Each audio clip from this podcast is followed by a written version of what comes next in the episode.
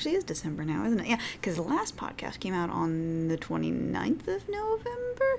So it's legit December, and where I'm at right now is winter. Winter didn't just come, winter arrived. It was uh, all over in the matter of a couple of days where we started, there was no snow, and then boom, looking outside my window, it is totally snow covered right now. So, welcome from the frozen north. anyway, welcome to History Pop, where we examine the intersection of pop culture and history, fictional, fictionalized, or otherwise. I'm your host, Courtney, and today I'm really excited to get to talk a bit more about the uh, last four of Henry VIII's queens as we build up to talking about the musical Six. So, uh, today we're going to be looking at the lives of uh, his final four queens because honestly, the first two queens I should have expected took me forever to get through. Unsurprisingly, because, well, Catherine of Aragon's tenure as queen was uh, just as long, if not a little bit longer, than the other four queens, five queens. I can do math. the other five queens combined. So. and it made sense to do Catherine of Aragon and Anne Boleyn because they overlapped quite a bit. Uh, but no, today we're going to be starting off with talking about Jane Seymour, moving on to Anne of Cleves, then Catherine Howard and Catherine Parr to talk about Six the Musical in our next podcast. So remember, there are no spoilers in history, but there will be in this podcast. Stay tuned.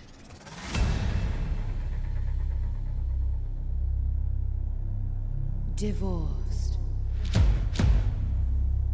beheaded, died, divorced, beheaded, survived. And tonight, we are.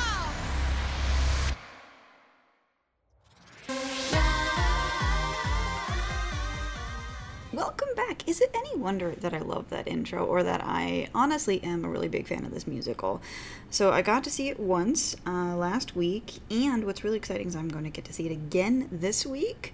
Uh, so that I'm going to be able to come into talking about the pod, not the podcast, the musical itself in our next podcast, really coming from it fresh and having the chance to actually not see it but once but twice to come back a little bit more in terms of observations. But one of the things that I feel like I need to kind of apologize to Six about was uh, you know, I talked a little bit about how they uh, still fall victim to the same tropes of looking at Henry VIII's wives as all just a succession of wives, and so they do their best to kind of struggle against it, and you can tell that from the soundtrack. But it's even more prevalent when you go to see the musical. They actually have uh, bits of talking in between the songs, otherwise it would just be a concert, which is great and fine and wonderful, but not necessarily what you go to a theater for. Um, but they take a lot of time to actually talk about and actually poke fun at the fact that uh, usually they're just presented as you know boom boom boom boom boom boom bunches of different wives in order. And they talk a lot about how you know women aren't numbers and they as much as they've been pitted against each other in history for the most part they really weren't in real life except for anne boleyn but there's other things i can talk about there. Um, they do a good job of showing that as much as history has treated these queens, these women, in this way historically, that doesn't need to be how we continue to look at these queens. And so, one of the things that I love about what Six does is that it. I love it and I am frustrated by it as well, is the fact that they kind of talk about how, you know, as much as you know, we can't change how their lives ended and how many of their lives ended tragically, and much of their lives were uh, tragic as well. They come up with a happy ever after song at the end of the show that you know is a you know what if a counterfactual history of what would have happened had they not really gotten married to Henry and how they would have contributed to the world in their own way and I like that as much as I don't necessarily agree with the endings that they gave each of the queens, and it makes sense too because they're talking a lot about music because it's a musical. I do think that looking at each of these women on their own feet, on their own merits, is incredibly important. That's one of the things that I try to do as a historian, is to look at these women not just in terms of their relationship to other men, which is how women have been looked at historically for a very, very, very long time. I mean, you look at uh, even women not even that far back from our own time, where they you know, a lot of women, when they get married, they take on their husband's name. So if you were a woman named Elizabeth, I don't know, um, Elizabeth Queen, let's just go with that. Your maiden name is Queen. You get married to uh, William Livingston, then you become Mrs. William Livingston. And that's not that far removed from our current time frame. And in a lot of ways, women's identities are subsumed throughout history into their husbands' families or their husbands' identities. And that makes it incredibly hard to look at these women as individuals, but that just means we just have to work that much harder because they deserve it just as much as the men do. um, and so that's one of the things that Six does and at least addresses, which I appreciate, is the fact that these women were individual people on their own uh, in their own rights. And so, so one of the things that Six does actually pretty well is talking about these women in their own rights, and I really do appreciate that. We're moving on now to talking about Jane Seymour, uh, as you'll hear in the clip, the one he truly loved. The only one he truly loved rude. Uh, and you'll hear that done much better here in just a second. And we'll talk a little bit about more about what makes Jane an individual and what made her her as much as we can. So stay tuned. Jane Seymour, the only one he truly loved. Rude. When my son was newly born, I died, but I'm not what I seem, or am I? Stick around and you'll suddenly see more. So, confession alert here up until honestly watching six, which is a weird thing for a historian to be able to say, Jane Seymour was, and in some ways is still is the queen of Henry VIII's wives, who I was the least interested in in terms of understanding her as an individual. I just, you know, I'm I tend to be drawn more towards the feistier women, the uh, stronger, quote unquote, women. And Jane definitely never comes across as that. I mean, her motto was born to, not born, bound to obey and serve, which perfectly encapsulates what was expected of a Tudor woman. And so thinking about her and how, you know, well behaved women rarely make history. And so thinking about Jane caused me to think a lot about how in my own historical research, I've been focusing on those powerful, feisty, fiercely intelligent women instead of also incorporating the women who may not necessarily have been as feisty or the women who may not necessarily have uh, made as big of a splash but are still important in the course of history. And Jane is one of those women. And I do think that there's probably more to her than meets the eye because there's not honestly a whole lot of sources that come from Jane herself. And so it really is impossible to know just how much of a hand she had in her rise to power. And we'll talk about that here in a little bit.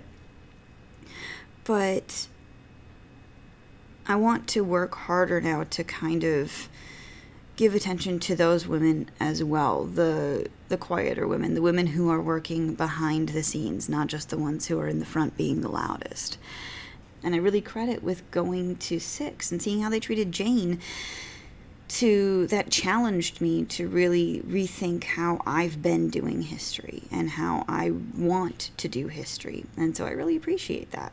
So, anyway, uh, as we talked about before with Anne Boleyn, girls really weren't necessarily as valued as much as boys. And, well, it's not necessarily, they weren't valued as much as boys. And we see that with the fact that we don't know when Jane was actually born. We, historians, dated it probably around 1508. Um, and She was one of many siblings. Uh, now, just like Anne Boleyn, she was not a commoner. She wasn't royal, but she wasn't a commoner. And uh, and uh, so she's related to the old English aristocracy, to the Howards especially, um, and you know, through her mother, uh, her mother's cousins, uh, Elizabeth and Edmund Howard, she then also is related to uh, Anne Boleyn and Catherine Howard, two of Henry's other queens. She, like I said, she comes from a lot of siblings. Uh, the two that really come to prominence, uh, especially later on, uh, after her marriage and then after her death, are her two brothers, Edward and Thomas. she wasn't as educated as Catherine of Aragon or Anne Boleyn, but at the same time, not a lot of women were. Uh, they were highly unusual in the amount of education that they enjoyed and were able to obtain for themselves. Uh, Jane was much more traditionally educated in what was expected of a uh, noblewoman in England at the time. So she could read and write, and we do have evidence of her signature on things, etc., etc. Um, but she was taught in how to manage a household. She was so she knew how to run the books. She knew how to be a leader and delegate and do all of those things, which is incredibly important to running a household, especially on the royal stage, which she was very adept at. She she was also very good at embroidery and sewing, and uh, her contemporaries never thought of her as dumb. They actually have uh, records talking about how she was of above average intelligence. She her personality is something that we don't know. Uh, we know that she was very good at showing a meek and gentle and humble face to the world. But then we also have uh, contemporaries talking about how she was inclined to be proud and haughty. Uh, and so we have these two very contradictory images of who Jane was, and so that's another reason why we don't really know who she was. Just like Anne Boleyn, was she a schemer? Was she a pawn uh, used by other people, especially by her brothers? We don't know, and so that's one of the things too that I really want to think about as we're going forward is making sure that we can give back as much agency to these women. And agency basically just means the ability to make your own choices and to affect change in your life. And uh, agency can be kind of synonymous with power, just depending on how you define, uh, how you demonstrate power. And so, thinking about that, you know, I want to be able to say that Jane probably had a hand in her uh, rise to power. She was uh, at court by probably around the late 1520s, and she served in the household of Catherine of Aragon, which is probably how she came to uh, be seen by Henry VIII. But obviously, he was embroiled in his relationship with Anne Boleyn, and, and so nothing really came of their interactions until much later. Um, eventually, of course, Catherine of Aragon is exiled from court. Anne Boleyn reigns triumphantly, is married, has Elizabeth, and then is executed. So, after Anne's execution, then, honestly, the next day, not even like the next month or the next weeks, the next day, Henry VIII announces his engagement to Jane Seymour. So we know that something had been going on behind the scenes, uh, and actually before Anne Boleyn's death and her uh, her trial and things like that. And there actually are stories that are unsubstantiated, but they've come down to uh, modern day as truth simply because of the fact they've been told over and over and over again. And there's a lot of that that goes on in history. Uh, there's a story that um, Henry VIII had given Jane Seymour a necklace, and Anne Boleyn knew it when she saw it and was incredibly jealous, and so she ripped it off of uh, Jane's neck and actually ended up uh, making her hand bleed and Jane's neck bleed with the force that she pulled it off. And so we have the story of that necklace. We also have a story that uh, she caused Anne Boleyn's miscarriage, uh, the one that happened in the end of January after Catherine of Aragon had died, because Anne had come across Henry uh, with Jane on his lap, and that the shock of it just gave her a miscarriage, which modern medical science is like, that's not really how that works. But especially in this time period, there was a lot about uh, the feminine body as well as reproduction in general that people did not understand, or at least the understandings that they had at the time do not mesh with what we know now. That's the beauty thing, beautiful thing about science. And I'm just pouring some tea. Don't mind me. Um, and actually, yeah, to have a little bit of a digression in terms of uh, procreation, it was thought at the time that uh, the woman was basically literally just this empty vessel that the uh, man would put his seed into, like literally as a seed, like a plant seed, and it would be planted in the woman, and then she would just incubate it. Uh, that she had nothing to do with it other than that. And uh, it was also thought that if a woman uh, did not orgasm, then uh, she wouldn't conceive, that conception only came from a woman's pleasure. And so there was a lot of misconceptions that they didn't know they had about the uh, female body and reproduction in general. And so it was thought that the shock of seeing Jane on Henry's lap sent her into a tizzy and she miscarried, which totes did not happen that way. She did miscarry, but it most likely wasn't from seeing Jane on Henry's lap. But we do know that Henry sent her a lot of presents, and she was able to see from how Henry reacted to Anne, especially, uh, how she wanted to craft her response. Now, I want to give her more agency and more power here than has been traditionally done. Some people say that she was just a schemer and that she was completely and utterly in charge and knew exactly what she was doing and wanted Anne Boleyn out of the way so that she could be queen because Anne had proven that you could unseat a queen, at least with Henry VIII. And then there's another camp that says that basically, no, the, the image that she portrayed of being the meek, the gentle, the mild, the bound to obey and serve was actually who she was, and she was just manipulated by her much more intelligent and ambitious brothers. I'm kind of in the middle. I think that she wasn't dumb, and I think that partly she. Uh, didn't really like Anne and didn't agree with her in her religious sentiments, but we don't know exactly what Jane's religious uh, affiliations were. Uh, that's what I love about like looking at uh, scholarly work versus Wikipedia, because Wikipedia is like she was totes Catholic, and then it doesn't really give you an explanation for it. But if you dig a little bit deeper into it, we know that uh, she Luther was told, as in like Martin Luther, as in of the 95 Theses on the Wittenberg Church, which also didn't exactly happen the way it's been told, uh, was told that she was an enemy of the Reformed faith. And so then logic would dictate that she probably was perceived as being a Catholic. And that she also uh, was very close to Mary, the Princess Mary, and supported her, which also leads more to a Catholic uh, faith probably for Jane, but at the same time, we don't know that she patronized any clerks of um, any of the faiths that were going around in England at the time. So we really don't know for sure. So it's probable that she uh, was more of a Catholic faith, and another so and that she was loyal to Mary and to Catherine of Aragon, uh, but we don't know for sure.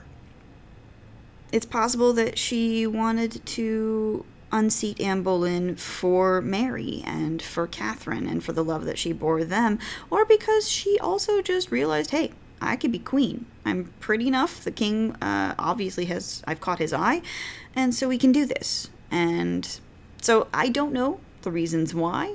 No one knows the reasons why, and if they tell you I know the reason why, and then they don't really know. They're just blustering. People will think they know, and a good historian will be able to tell you, well, I think this because of this, this, and this documentary evidence. But there's always a question because we can't ever know what's in someone else's head and heart, even if they write it down, because do we ourselves write everything down exactly the way they are in our own minds? Do we in and of ourselves in the modern day know exactly why we do the things we do. Sometimes we do, but sometimes we don't. And we can never really know what's going on behind the eyes of someone else. And having them be in another time period, in another country, makes it even more difficult to be able to understand where they're coming from. And so we don't really know why Jane did the things that she did. All we know is that she did them. And so, um, after moving back into the uh, relationship, building relationship with Henry, he'd started sending her gifts. Lots and lots of gifts, worth lots and lots of money. And Jane, either because she was coached or because she knew to do it this way and just felt like it, or she actually genuinely believed what she said back, refused the gifts. Um, we have here from her Oxford Dictionary of National Biography that Henry sent great presents to Jane, but he later reported that she refused a purse of money and a letter sent by him. On the 1st of April, he recorded that Jane had fallen to her knees, begging a messenger to tell Henry, quote, to consider that she was a well born damsel, the daughter of good and honorable parents, without blame or reproach of any kind. There was no treasure in this world that she valued as much as her honor, and on no account would she lose it, even if she were to die a thousand deaths that if the king wished to make her a present of money, she requested it to, she requested him to reserve it for such a time as God would be pleased to send her some advantageous marriage. So, not too long afterward, we do have Anne being executed, and we have him free then to marry Jane, which he does very quickly. So after they're married, she jumps into trying to be a queen as she understood what a role a queen was supposed to play. She um, actually does get pregnant actually fairly quickly. Uh, there were plans actually to have her have a coronation, just like Catherine of Aragon and Anne Boleyn had, but those were unable to happen because it was in the summer, and in London in the summer there's plague, and so plans were postponed, and then she became pregnant. And so that was to Henry's great joy and her great joy as well. Um, one of the things that happened, especially in the early modern period, is after a woman becomes pregnant, you can tell she's pregnant because she starts having cravings. And so that was a subtle signal that women gave to be able to show that they were pregnant. And so she started craving quail and cucumber, which Henry and then actually the Princess Mary got for her. Um, she also tried to do perform intercessions, which is where you beg the king for mercy for someone else, and uh, they were not very successful. But she did try, and so her pregnancy was a very easy pregnancy, and uh, which led to a very very difficult birth. Uh, it actually took two days and three nights. Uh, she did survive the birth. Um, she actually was around to, uh, she wasn't actually at the ceremony because that's just how um, tradition went, but, uh, and so she was able to be around for her son's baptism, which was wonderful for her, and then she died shortly thereafter. Now, one of the things that uh, Henry made sure of was making a big show of grief. Like he wore black for a, actually a pretty decently long time for a king uh, to be in mourning, and he worked to build a good uh, tomb for her and he uh, when he died requested to be buried next to her. She was the only wife that he was buried next to because well she gave him the son he wanted.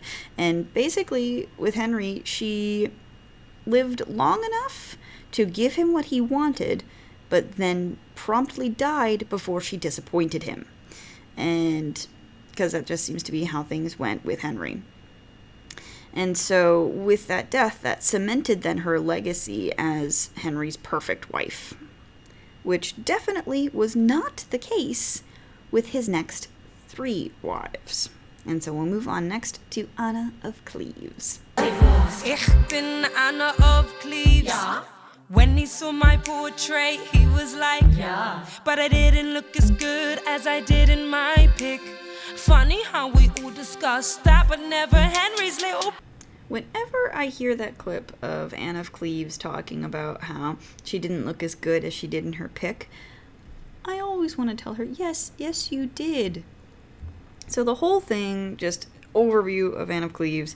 Basically, she was born in northwest Germany, one of the duchies, Cleves. Uh, she was born in 1515, and Uh, Cleves, even though it is a small duchy in the Holy Roman Empire, it was well situated to be economically and militarily important, which is one of the reasons why Henry sought uh, to Cleves to find a bride, also because he was looking for a Protestant bride. Um, and Cleves at that particular point in time was a Lutheran province. Now, of course, this wasn't necessarily accepted in the Holy Roman Empire as the Holy Roman Emperor, Carlos V, uh, the nephew of Catherine of Aragon, uh, was very much Catholic. And, you know, when you think of Holy Roman Emperor, uh, he actually typically, especially, is crowned by the Pope. And so, with the Pope getting the one to crown you, you're probably going to be Catholic, most likely. Um, with the Peace of Augsburg, which comes about in 1555, so a few years after all of this is happening, we have a legal, uh, legalized separation of faiths in the Holy Roman Empire. Basically, if your uh, duke was a Lutheran, then your duchy was Lutheran. If your duke was a Catholic, then your duchy was Catholic. Calvinism, totes not a thing. Well, it was a thing, but it wasn't legal yet. It was basically either just Lutheran or Catholic, up until a little bit later uh, with the Peace of Westphalia. But anyway, so at this point in time, it's a uh, Cleves is a Lutheran duchy, and as much as some people try to make it out to be that it was this cultural backwater, it really wasn't. Yes, Anne of Cleves also was not educated to the same standard as was Catherine of Aragon and Anne Boleyn, but hardly any women were, especially non royal women. And so Anne Boleyn is very much an exception to the rule when it comes to education of women at that point in time. But Anne Anna was was educated well in terms of being able to run a household, just like Jane was. She also did needlework. Uh, she liked music. She didn't really perform music, but she had music performed for her. And so we have a lot of painters, we have a lot of musicians, we have a lot of artists coming through Cleves. And so Henry sought out to find the perfect bride, and there were a lot of women who, uh, you know, fit the bill. Um, and actually, one of the things that I found was uh, Marie de Guise. Actually, he was looking to marry her. She was a possible contender. Marie de Guise eventually married uh, James V of Scotland and was mother of Mary, Queen of Scots. And uh, when asked uh, why he wanted to marry her, he said that he needed a big woman. He'd heard that she was big in person, uh, you know, because, you know, big women breed good sons. And Marie apparently responded with, I may be big in person, but I have a little neck. and, uh, and Christina of Denmark was another one of uh, the possible brides for Henry VIII, because, of course, they didn't really get to have much of a choice in it. It was just their husband, not their husbands. if they were married, then they couldn't marry Henry VIII. Well, hmm. uh, but their fathers, their brothers, any other male men, people who were in charge of her at the time.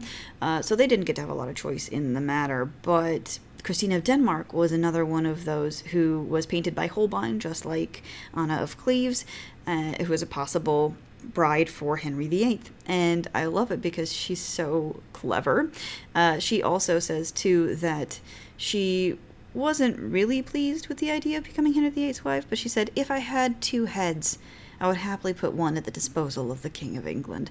So people across Europe were wary of sending their daughters to England after this. And so Holbein, uh, who was Henry VIII's court painter, uh, was sent out to all these different courts to paint these possible brides for Henry. And now Holbein is a master. I, I, I have much respect for his paintings. They are beautiful and wonderful, and honestly, you should look up Hans Holbein the Younger to actually see more about him. There's actually a quote uh, that comes out in the Tudors series, where Holbein is uh, having some fun with married women of Henry's court, and husbands are coming to Henry to complain. And Henry says something to the effect of, I can raise up 20 dukes in a day. God made one Holbein. So Holbein is that talented and he is that well esteemed by Henry VIII. So he sends him out to the various courts to paint all of these young ladies and send the portraits back so that Henry gets to choose which queen, which woman he wants as his next queen. And so he does choose from the basis of these portraits Anna of Cleves, which uh, the portrait was sworn by ambassadors who had met her to be a faithful representation of what she actually looked like. So Anne of Cleves is married. She is shipped off to England, and as is apparently, I read somewhere that someone said that this was tradition. I'm like, really?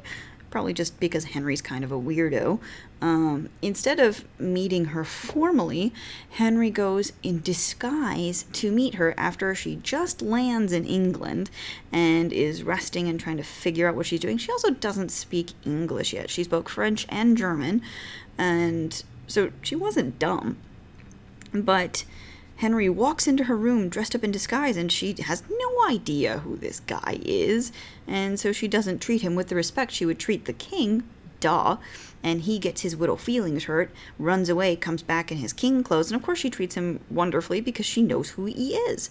And so I think that that was probably the really the biggest thing that threw off the relationship from the beginning was he had super unrealistic expectations of her to be able to instantly know who he was because you know he's the king it comes through no matter what he does and you know one of his previous wives, Catherine of Aragon, was very good at knowing whenever Henry was dressed up. I think we talked a little bit about the Robin Hood incident where he comes dressed into her chambers as Robin Hood and he has a whole bunch of his friends as the merry men. And so she goes along and pretends, as, oh no, what am I going to do? Robin Hood and his merry men are in here. I wish the king were here.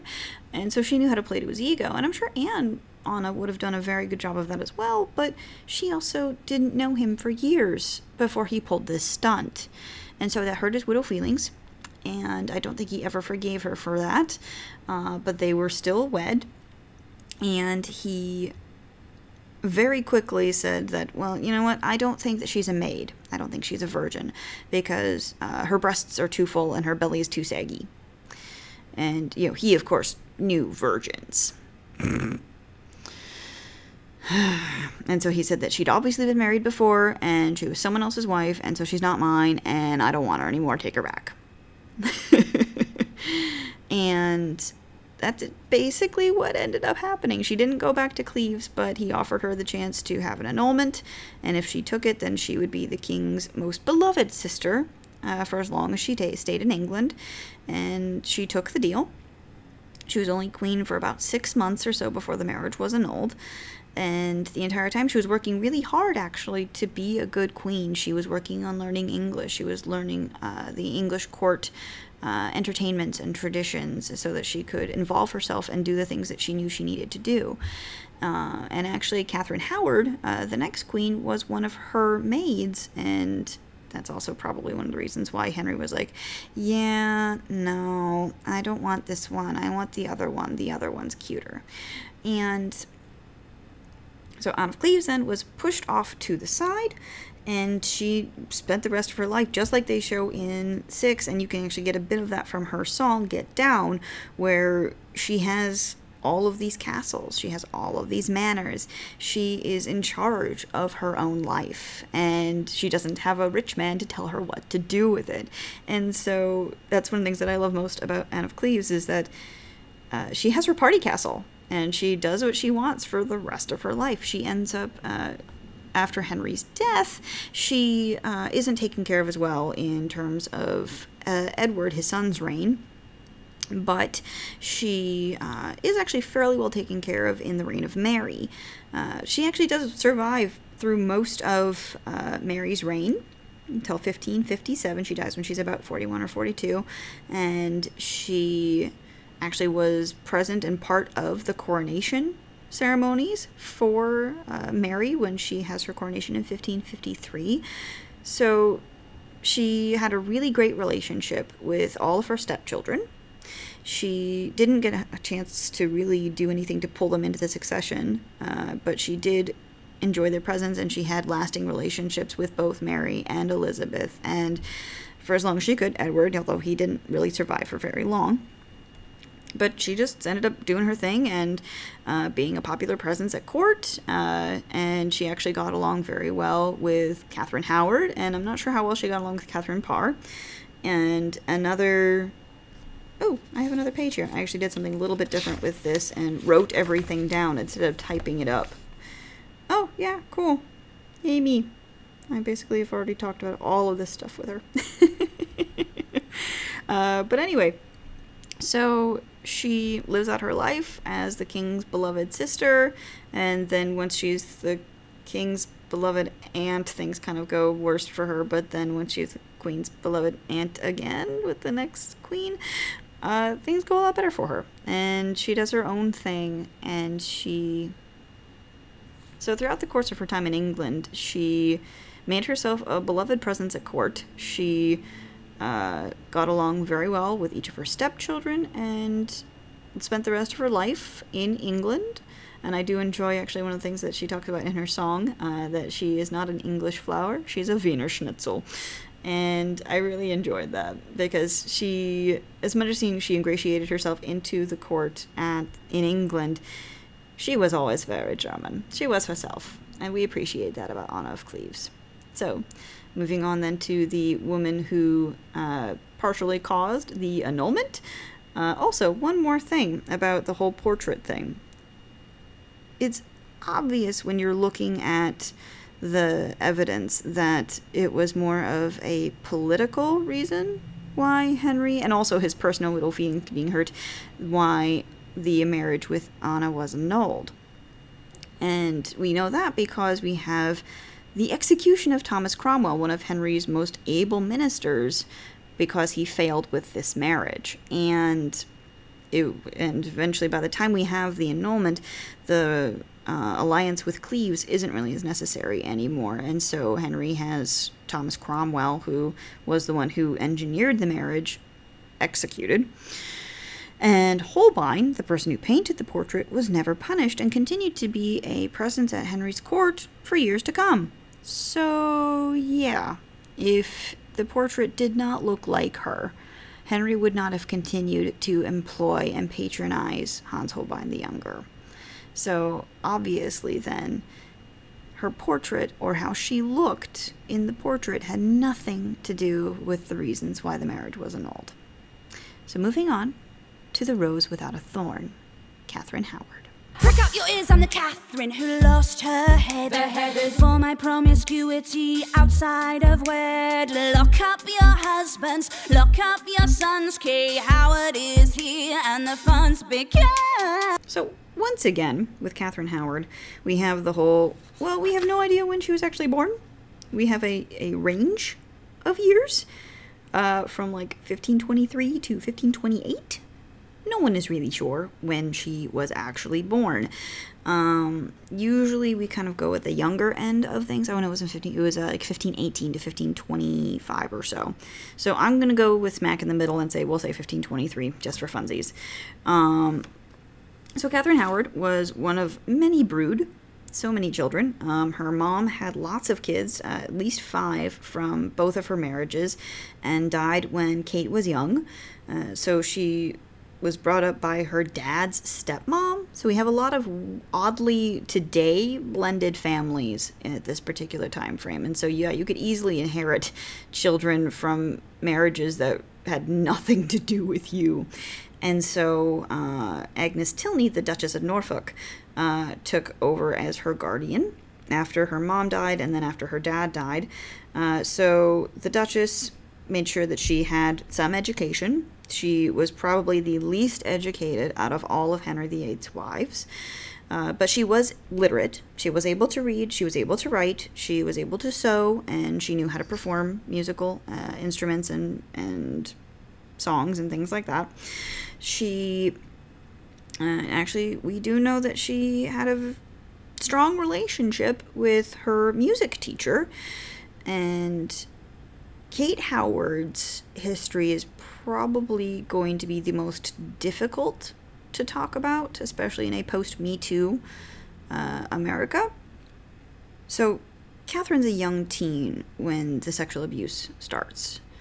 She is probably about 12, 13, 14, like once again we don't know how old she was but she was probably on the younger end of the spectrum that we have for the dates and it was started by her music teacher henry mannix uh, he took advantage of her and her vulnerability and she did nothing really as far as we know to resist but we don't know if she could have resisted. She probably couldn't have. This was a person in a place of authority over her. She was very young.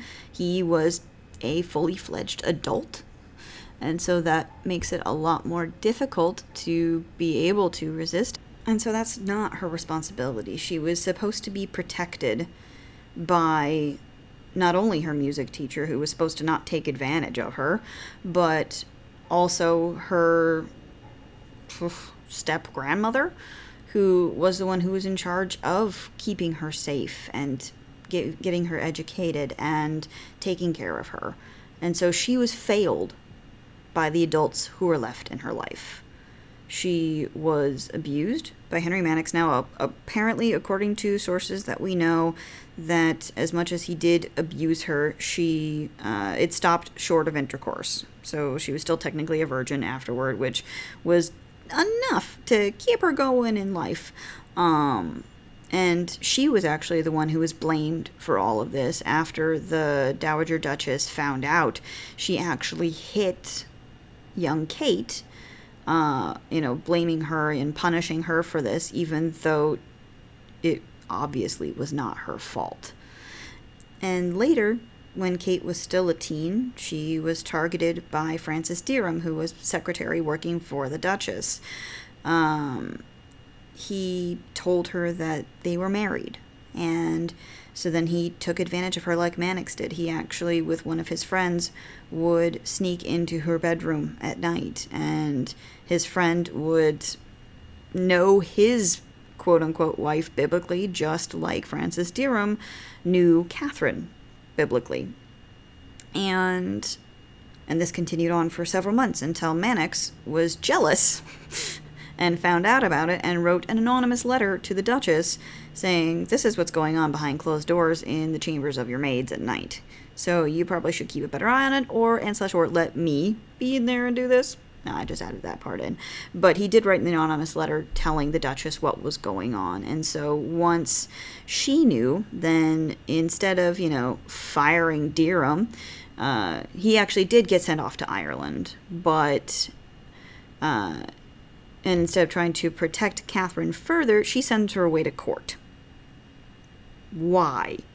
Why would you do that? But apparently, so she gets sent away to court to be um, a maid of honor for Anna of Cleves. And so she's in attendance upon Anna of Cleves right when she arrives in England. And this is probably when she first caught Henry's eye. Uh, she wasn't known to be, at least from contemporary accounts, to be excessively beautiful, but she was short and pleasing. I just feel so bad for her. And she just seems like she was just trying her best to make everyone happy and it just bit her in the neck. But anyway, so Henry was immediately smitten with her and gave her lots of expensive gifts. Uh, he got the marriage with Anna annulled and married her within a couple of weeks afterward. And so then she's queen and she does her best to be a good queen. So, just like Jane, she attempts to do intercessions and she's successful at it. She is part of the entertainments at court. Uh, she gets along really well with Anna of Cleves. So, she didn't get along with Mary very well, who was probably about 10 years older than her new stepmom.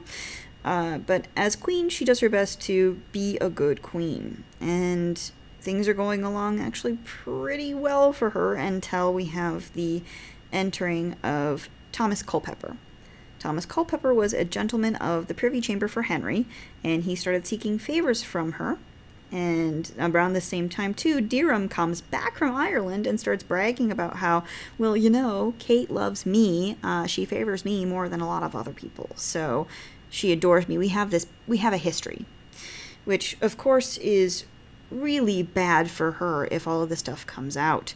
She had kept it secret from Henry and did not tell him of what had happened, uh, probably because of the fact that the other people who were involved kept it secret themselves and she was following their lead or their instruction and was told that you know if you if Henry knows that you were not a virgin when he married you he'll probably divorce you and so she didn't want that to happen and she actually seemed to be really enjoying being a queen so this kind of became a disastrous situation for her and Culpeper was a jerk he was a real winner uh, he had a sordid past as well. Uh, he apparently had raped the wife of a park keeper and then killed the dude who tried to bring him to justice. And Henry knew about this, but pardoned him. I just, that just galls me. But, um, so Culpeper started to seek more and more meetings with Catherine, which is when they probably had uh, physical relations. And so some historians will basically just say that little Catherine was a succubus or an incubus, I think it's a succubus, where she was just constantly seeking sexual gratification, that she was a slave to her id and a slave to her sex drives, and she would just fuck anything that moved. And you have more of um, a revisionist, and revisionist is not necessarily a bad word when it comes to history, approach to her is that, um, and I'm actually looking at the ODNB here, uh, because we do have a letter that is extant from Kate to Culpeper, and originally it's been show used to show that she was totally fine with their relationship, that she was a completely consenting participant, um, and They'd been having clandestine meetings for about six months, and she signed the letter, Yours for as long as life endures. And so in the ODNB, I love this particular uh, interpretation of this. So it's possible, however, and I'm quoting from this directly, to put a different interpretation upon Catherine's letter that its emotional tone was fueled less by sexual ardor and more by desperation of a young woman who was seeking to placate an aggressive, dangerous suitor one who, moreover, as a member of the Privy Chamber, had close contact with the king. The promise she mentioned in the letter could have concerned the Dereham affair. Culpeper, it may be suggested, had established some form of threatening control over her life, and although he, as he admitted, was seeking sexual satisfaction with her, Catherine was trying to ensure his silence through a misguided attempt at appeasement. The letter makes it clear that she wished for his presence, but never refers to him as her lover or darling, and it expresses a desire for no more than verbal conversation with him. Far from initiating relationships, Catherine's attitude to Culpeper, as with the other men in her life, the king included, can be seen as essentially passive, reactive to their demands. And so, this letter then that we have that talks about, you know, like, I desire nothing more than to talk with you, uh, yours as long as life endures, etc., etc. I agree with this interpretation that she, you know, has finally found something that at least is working for her. She might not necessarily be happy with the marriage because Henry's in his 40s at this point. No, 50s. Right? Can I do math? I really can't do math very well, but I do try very hard. Yeah, so yeah, Henry's in his 50s at this point in time. And she's a teenager. She is probably not necessarily happy, but we don't have any, you know, source uh, evidentiary that shows that. But she's probably not very happy with the marriage, but she's happy being queen. She is finally being able to make decisions for herself, and then all of this happens. And so this completely backfires on her. And uh, so then it did come out of her meetings with Culpeper. It came out of her sexual past with Dereham and Mannix, and uh, they were both executed. Uh, Culpeper was simply beheaded, and Dereham had the traitorous death of uh, hanging, cor- uh, disemboweling, and then uh, beheading. So then Catherine was taken to the tower. She was stripped of her queenship. Uh, Henry had decided retroactively to make it high treason to not disclose any sexual past to the king if you were marrying him, and also it was illegal to keep it secret if you knew. And so it's just like if Henry actually did love her, then he would totally not have done that. Just like he would have protected Anne Boleyn instead of having her executed. So Henry retroactively made it a crime for to do the things that she did, and uh, just to rub salt in the wound, she when she was transported to the Tower, she was taken by barge, so along the Thames River. Uh, she was actually she passed under a bridge that had the heads of Dereham and Culpeper on spikes, and she was kept there for a few months. Actually, I think it was at least a few weeks uh, before her execution. And when her turn came, she was too weak to make it to the scaffold alone. She actually had to have people help her up to it, and she was beheaded on Tower Green and buried in St. Peter ad Vincula, just like Anne Boleyn. Thus ends the sad, short life of Kate Howard. Survive. Five down, I'm the final wife.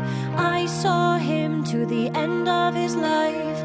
I'm the survivor, Catherine Parr. I bet you wanna know how I got this far. So, now for a slightly happier story. At least she's not executed. Catherine Parr. And I'm doing my best actually kind of going through as we're talking about each of these queens to use the names that they signed on things.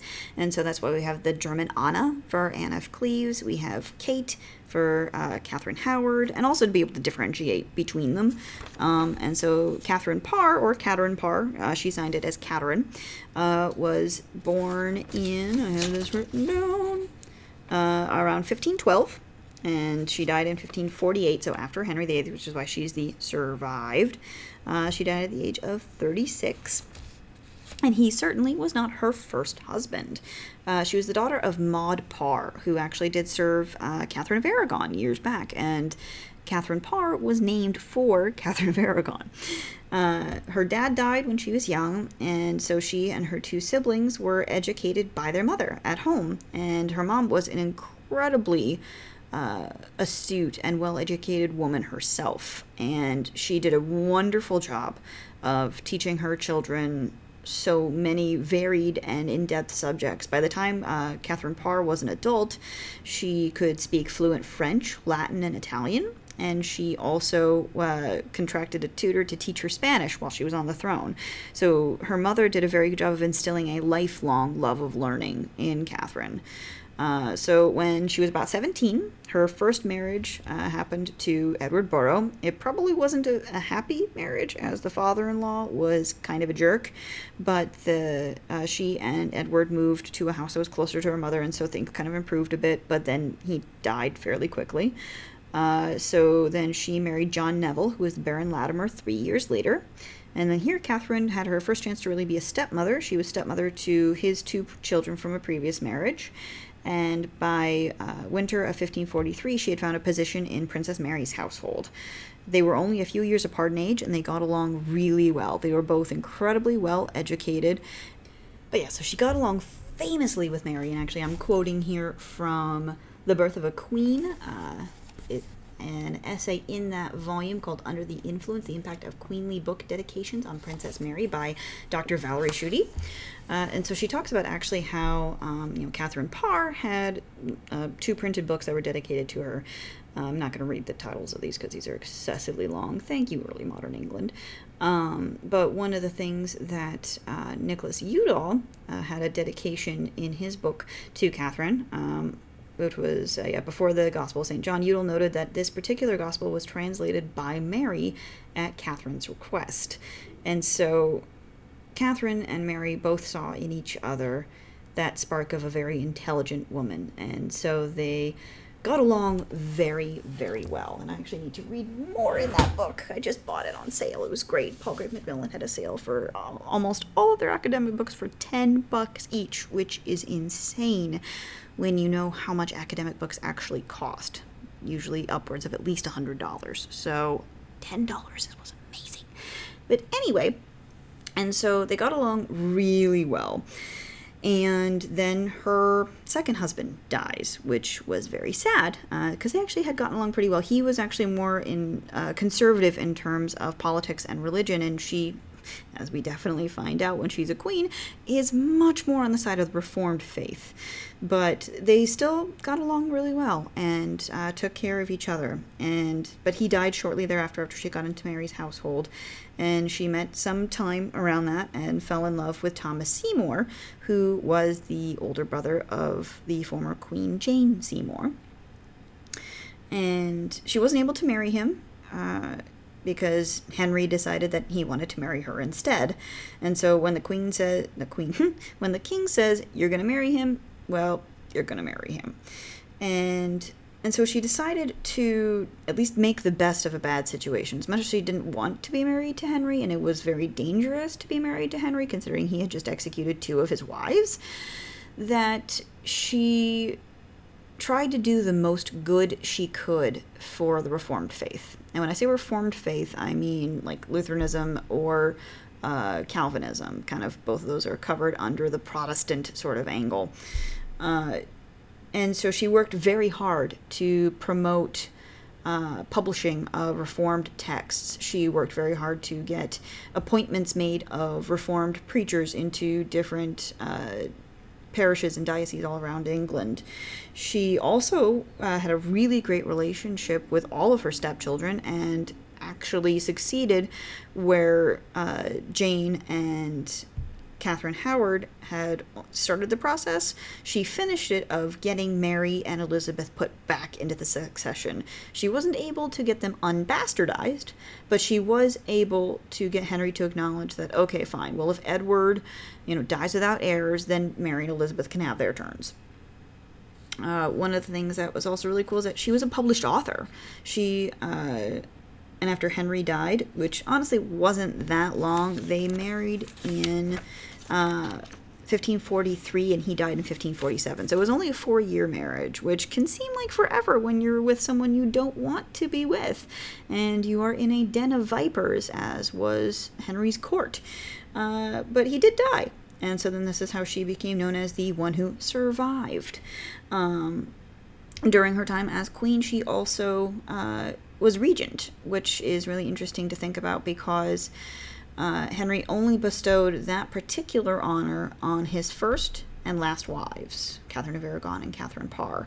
And so this means that, you know, he went off to go and fight in France, just like he did back in 1513 with Catherine of Aragon.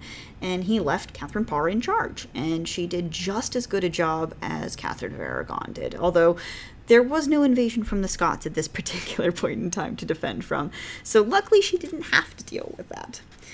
So after Henry VIII's death, uh, she secretly marries Thomas Seymour, which angered both uh, Edward and Thomas's older brother, who is the I don't I don't know if he's the Duke of Somerset at this particular point in time, but he is Edward's protector of the realm, and uh, because as the former queen, she legally needed to seek his royal permission, but eventually she was able to gain his forgiveness and smooth things over. Uh, we can see that in the fact that she was granted the wardship of uh, Princess Elizabeth as well as Lady Jane Grey, who were both in line of the succession.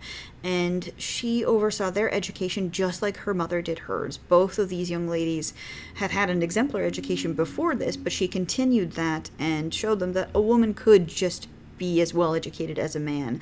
And you know, she had this measure of independence that she learned from her mother and passed on to both Jane and Elizabeth. And Catherine was the closest thing that Elizabeth had to a mother for basically most of her life. Uh, you know, because her mom was taken from her when before she even turned three years old, and that's actually a really sad story too. That uh, the little two-year-old Elizabeth, after her mother's death, uh, you know her people you know her household are moving her around and taking care of her and stuff like that. And but they all start referring to her as lady elizabeth. And as a two-year-old she asks yesterday it was princess elizabeth. Today it is lady elizabeth. What happened so she was a clever kid.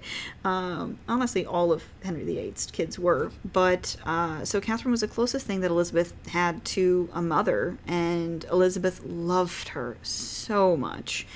Um, and soon, Catherine was pregnant and gave birth to a daughter who she named Mary, but she died very shortly after childbirth. And then Uh, no one's quite sure exactly when the little Mary died, but it was probably fairly quickly after Catherine. And so Catherine, her legacy was as an active patron of the arts and of the Reformed religion. Uh, she was also the first English woman, known English woman, to publish under her own name. She uh, was an important member of Henry's court, as I said, when she was uh, uh when she acted as regent, and she lived her life for the most part as much as she was able to on her own terms. As much as she wasn't necessarily pleased with her first marriage, she got to be the one to kind of help negotiate her second marriage, and she got to choose her fourth marriage, which was unprecedented for the most part in terms of women being able to choose their own husbands at this point in time. And so she, just like all of Henry VIII's wives, was so much more than just his wife.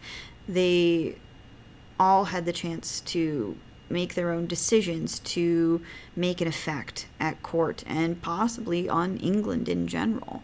And so I'm really excited then to talk about the show six in our next podcast. I think we'll probably finish up this series after that.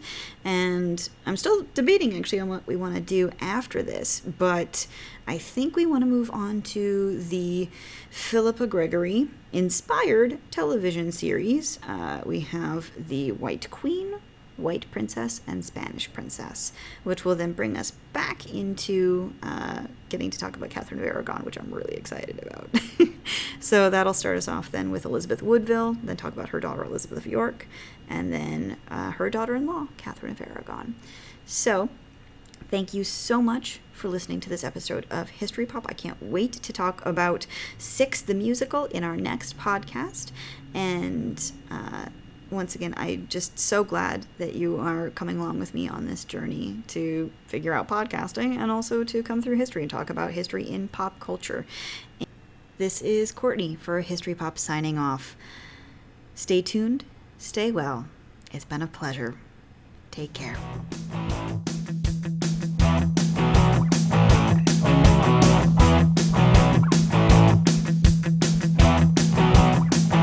This has been written outro music written and performed by Jonathan Coulton and used under a Creative Commons license. This has been a Turtle and Rabbit production.